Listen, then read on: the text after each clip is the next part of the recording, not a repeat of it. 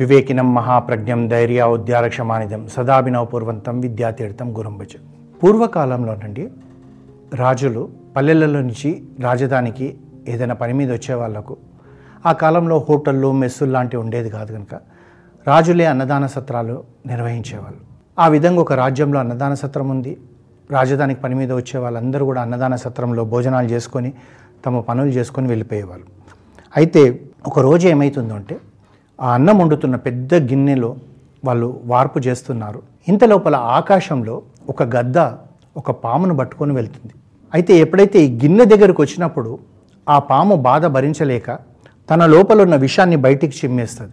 ఆ ఆకాశంలో నుంచి వచ్చి పడ్డ ఆ యొక్క విషము ఈ అన్నంలో కలిసిపోతుంది. ఈ వంట వండేవాడు వాడికి తెలియకుండా కలిపేస్తాడు. ఆ తర్వాత చాలామంది వస్తారు.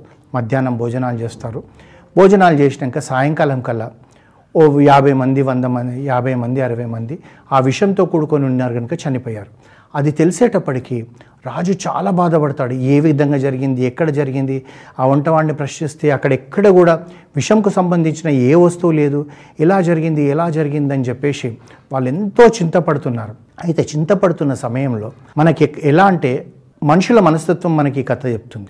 అయితే యమలోకంలో చిత్రగుప్తుడు యమధర్మరాజు కూర్చొని ఉన్నారు. వాళ్ళకి ఇవన్నీ తెలుస్తుంది. చిత్రగుప్తుడు అప్పుడు ఒక మాట అంటాడు యమధర్మరాజుతోటి.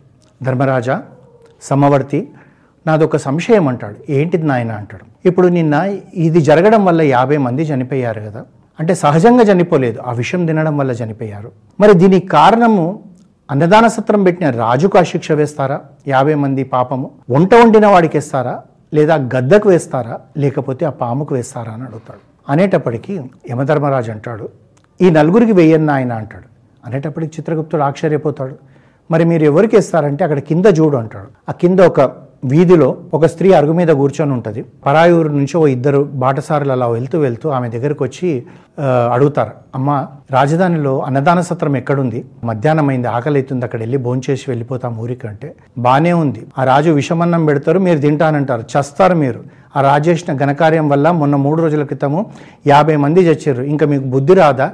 మీరు ఇంకా రాజు ధర్మసత్రంలో పోయి అన్నం తింటానంటారు.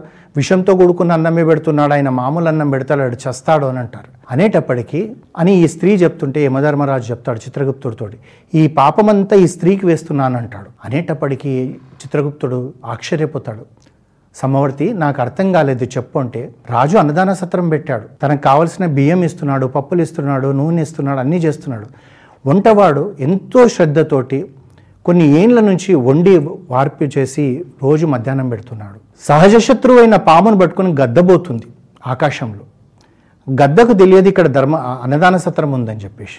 తర్వాత పాముకు తెలియదు నేను విషం చెబుతున్నాను ఈ సమయంలో అన్నదాన సత్రంలో పడుతుందని. కానీ ఈ ఎవ్వరికి సంబంధం లేకుండా ఈ స్త్రీ రాజునే నింద వేస్తూ తన నోటికొచ్చినట్టు వాగుతుంది గనక తనకి శిక్ష వేస్తున్నాను అని చెప్పాడు. అంటే మనం ఇక్కడ ఆలోచించాల్సింది అంతా కూడా ఒకటి ఏంటిదంటే అంటే మనం కూడా తెలిసి తెలియక పిచ్చి పిచ్చిగా మాట్లాడుతుంటాం. మనకు తెలియదు అక్కడ నిజంగా జరిగిన సంఘటన ఏందో. కానీ వాళ్ళ అండి దుర్మార్గుడు అండి ఆవిడ అండి మంచిది కాదండి. ఇలా నోటికొచ్చినట్టు మనకు తెలియకుండానే మనం చెప్తాం. ఇవన్నీ కూడా పాపం మనం మూట కట్టుకున్నట్టే. మనకు తెలిసి తెలియకుండా అనే మాటలు అది చాలా చాలా అంటే ఒకరిని హత్య చేసిన దానికన్నా కూడా ఎక్కువ పాపం. ఎందుకంటే హత్య చేస్తే ఆ నిమిషంలో తల్లడిల్లిపోతాడు చచ్చిపోతాడు. కానీ ఇక్కడ ఏమవుతుంది? వారి యొక్క శీలం మీద అంటే క్యారెక్టర్ అససినేషన్ అంటాం కదా. ఇప్పుడు రాజు మంచివాడు. నిన్నటి వరకు మంచిగా ఉన్న రాజును ఈరోజు రాజే ఏదో విషం కలిపి చంపాడన్నట్టుగా చెప్తుందంటే రాజు యొక్క మా తన వ్యక్తిత్వం మీదనే మచ్చబడుతుందా లేదా? ఇది మనం ఆలోచించాలి. మనం ఆలోచించి వాక్కు నుంచి వెళ్ళేది ఏదైనా సరే మనం జాగ్రత్తగా కాపాడుకొని మాట్లాడాలి. అంటే మాట్లాడేటప్పుడు ఇది నేను మాట్లాడేది సత్యమా? అసత్యమా? అయినా కానీ నాకు సంబంధం ఉందా లేదా?